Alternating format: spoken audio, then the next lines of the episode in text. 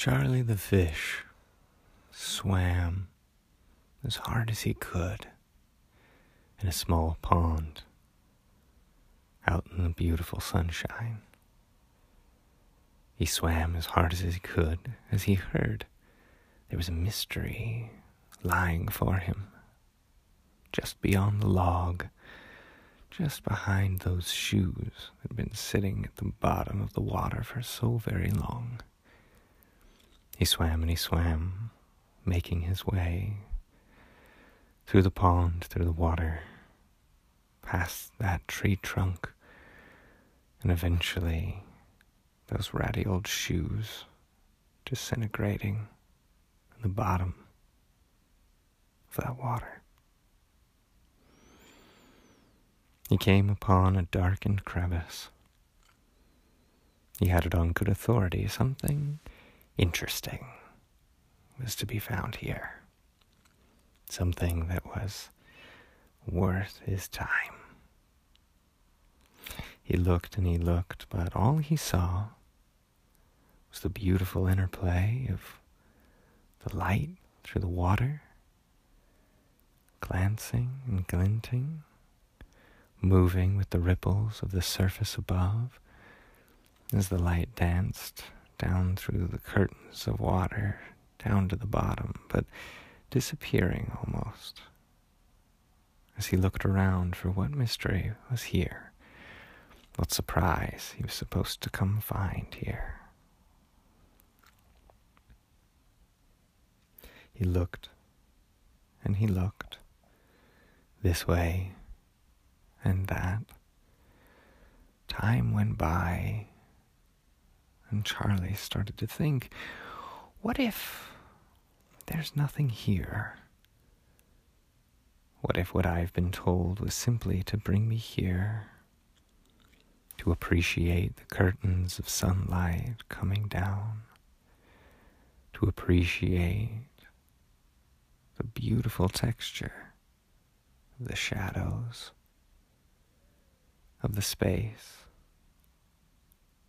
What if I was brought here specifically just to look more deeply into this crevice, this part of the water he rarely visited, this part of the water most people rarely visited?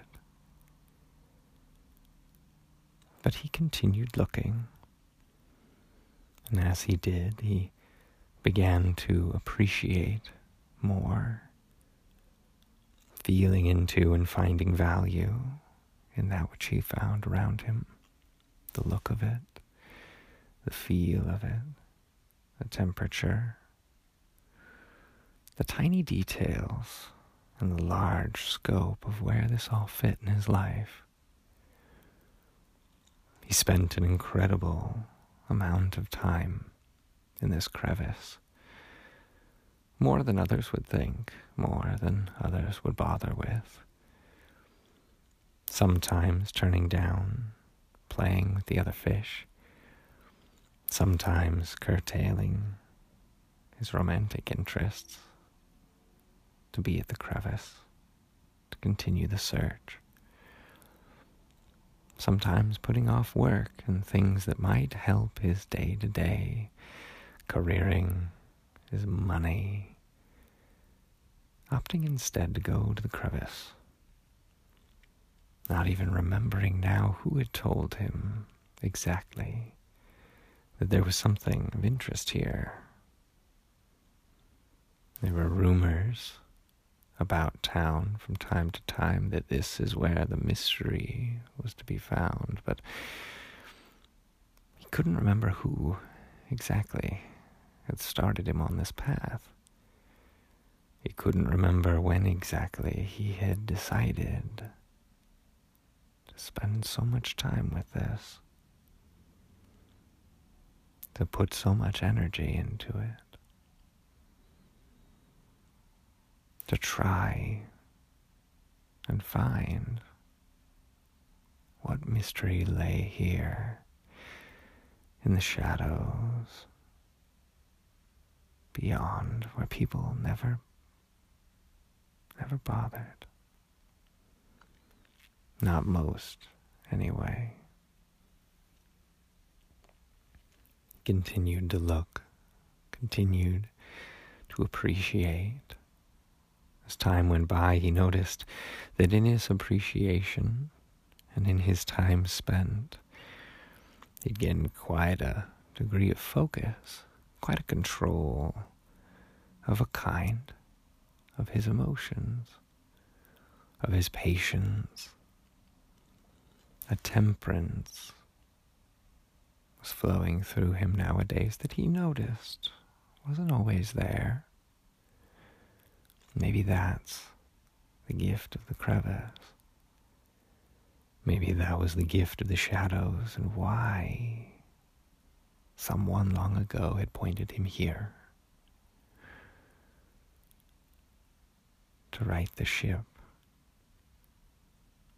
to balance, to appreciate and get comfortable with being here and now.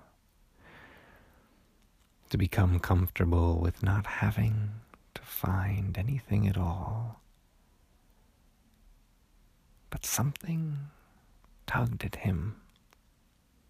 Something moved in his soul. He felt there must be something, even as he couldn't remember who had turned him to this journey. Even as he remembered, he couldn't think of the time, the place that he had decided this was oh so important to him.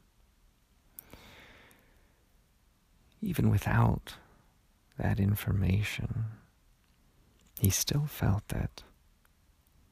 He still really had some sort of unexplainable connection. Maybe it was just to the idea, or maybe there was something beyond.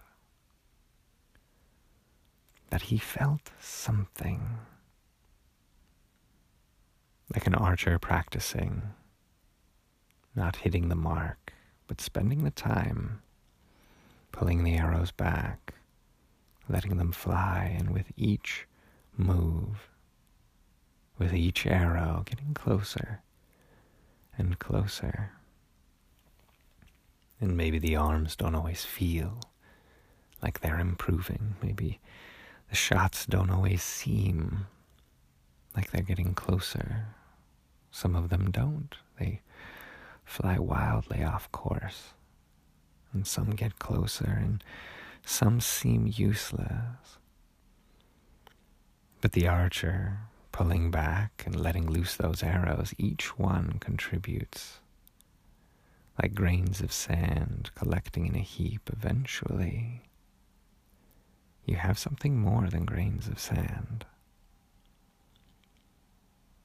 Eventually, you have something more than an amateur pulling back on a bow to see what happens.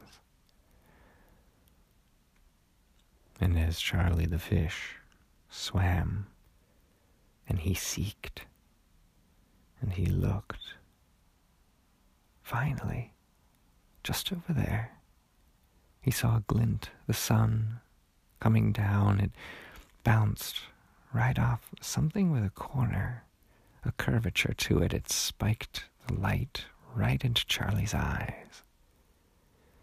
Excitedly, he swam over to it. It was a tiny glass jar, a cork in the top. As he struggled to get the cork off, the water rushed in, the piece of paper, the sole object inside this glass little bottle. The water rushed in, it all equalized, and Charlie put his little fin in to retrieve that paper. It clearly came from somewhere beyond. It clearly came here from somewhere not like where he's from. He unrolled the tiny piece of paper. And it said, Dear the person reading this. What a strange way to start. I have one question, and one question only. As you're swimming in the water, how is it that you breathe something so solid to the rest of us? Signed, The People Beyond.